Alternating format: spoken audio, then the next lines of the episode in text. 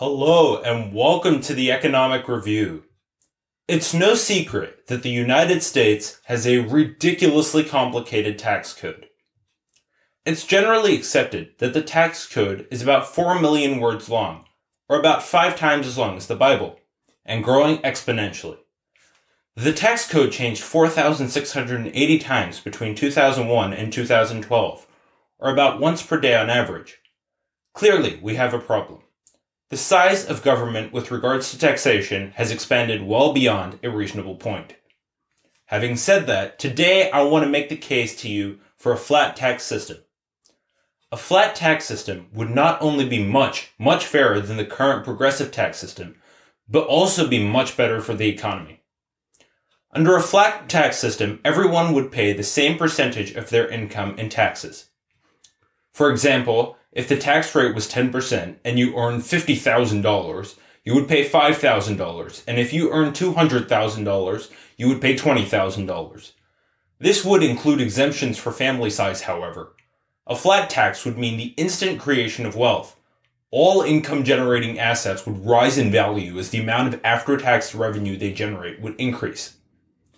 It would also, ge- also boost the economy as a flat tax system is sure to cause an increase in work and investment. Returns on saving and investment would also be subject to a much lower tax rate, as they would only be being taxed once as opposed to multiple times under the current tax code. This, in turn, adds to increased economic growth. Getting a better paying job would be much easier in a flat tax economy, as the financial harm caused by taxes on investment would decrease, creating a thriving economy in which the competition in the job market would flourish, making it easier for people to acquire higher paying jobs. This is because corporate taxes across the board, this is because lower corporate taxes across the board would mean more profit, which would incentivize new firms to join the market, increasing demand for workers and raising wage rates. The current tax code penalizes saving as opposed to spending if you were to spend your disposable income, you would not be subjected to much, if any, more income taxes. Alternatively, if you decide to save or invest, then any returns are subjected to multiple layers of taxation. This is obviously to increase spending rather than saving. This, in the long run, can be quite counterproductive. Investment is needed to spur long-term economic growth. High taxes on capital gains and interest from savings means that people spend their money immediately on consumer goods rather than invested, which may be good for the economy in the short term, but it is harmful in the long run, as capital formation is required for the economy to grow. Senator Ted Cruz proposed a thorough flat tax plan, alluding to comparisons between tax reform and economic growth. As he points out, when President Ronald Reagan implemented tax cuts after the recession in the early 1980s, the economy grew by a third in seven years, an unprecedented amount. Disposable income increased by 20% and 18 million jobs were created. Despite the tax cuts, the amount of revenue the government received from taxes increased by 27% between 1981 and 1988, the top marginal tax rate fell from 70% to 28%, but total tax revenue increased from 599 billion to 991 billion. Comparatively, after the 2008 financial crisis, the economy only grew by a paltry 1.2% per year on average, and is the worst post-recession recovery over the last three quarters of a century. As he points out, a decrease in taxes has not only proven to increase the amount of tax revenue received, but also improve the lives of millions of Americans. His plan proposes a 10% flat income tax on all income, as well as replacing the current payroll and corporate tax structure with a 16% flat business tax. The plan also includes an exception for the very poorest, proposing that any family of four with a household income of less than $36,000 be exempt from paying any income on payroll ta- or payroll taxes whatsoever. According to the Tax Foundation, a nonpartisan organization, the plan would boost the economy by over current projections by over 13.9%, as well as add 4.9 million jobs, increasing average wages by 12.2%. By eliminating much of the IRS, we would also save an additional tens of billions of dollars in administrative costs. A flat tax system that also acts as a tax cut for most Americans is highly beneficial to economic growth and will better the lives of us all as it has shown to do in the past. Another benefit of a flat tax rate would be that it would be much simpler than the current tax code. The current complexity of the tax code means that many people require the help of, help of professionals and an insane amount of preparation and time to be able to comply with the rules. Creating a more straightforward system would save us all a lot of time and money. The current tax code costs billions just to enforce and implement without even taking into account the opportunity cost of all the hours spent by people trying to comply. A drop in the tax rate for these current for those currently in the top bracket would also remove incentives to try and evade taxation. This would be useful to gain favor among the public for a flat tax system.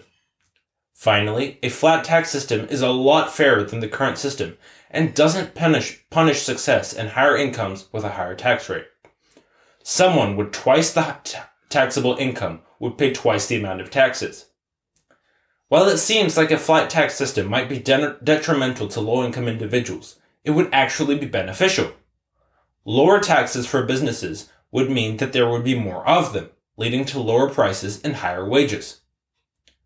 The economic growth would mean a sharp increase in po- sharp decrease in poverty and unemployment. Lower prices would mean that even lower incomes would go further, in addition to all this, there would be a cutoff so that anyone earning below it would be exempt from taxation. Although it seems like a high tax rate would be needed to maintain the current revenue, that does not account for the massive growth potential that the economy would likely undergo. Along with being more moral and eliminating the quote, make the rich pay rhetoric, it would also make more economic sense. We know this because a flat tax system is not a new idea. It has been tried successfully many times. When Russia implemented a flat tax system at just 13%, it saw massive GDP growth and tax revenue increased significantly. Although these results might not be identically replicated in the USA, there is strong economic and historical evidence to suggest that it would be better than our current progressive tax system.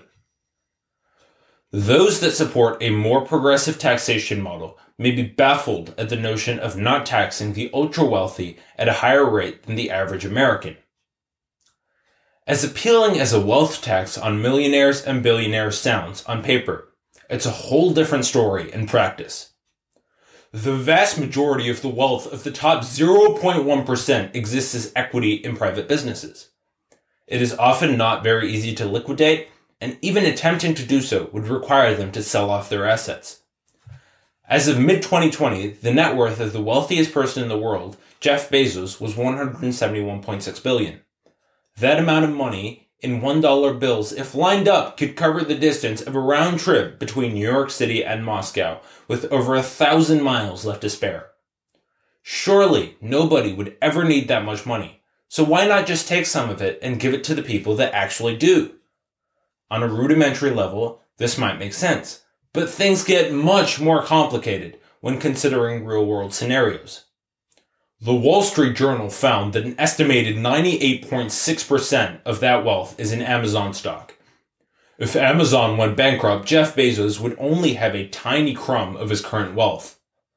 The first step in taking that money from Bezos would involve forcing him to sell that stock. The less the stock that Jeff Bezos has in Amazon, the lower the incentive for him to work hard to make that stock as valuable as possible. In addition, if he tried to sell so many shares, he would crash the market for them by flooding it with those shares. It is quite easy to say that Jeff Bezos should not have so much money without considering the implications of actually taking it from him. The problem with a flat tax system, however, is its f- political viability. It is appealing to constituents to say that they will receive free college, free housing, free healthcare, and so on if they elect a particular candidate, and the rich or the top 1% will pay for it all. A flat tax system, even though it makes more economic sense, has less of a political appeal because it does not promise endless amounts of benefits at the expense of someone else, but rather the idea that every dollar should be taxed equally.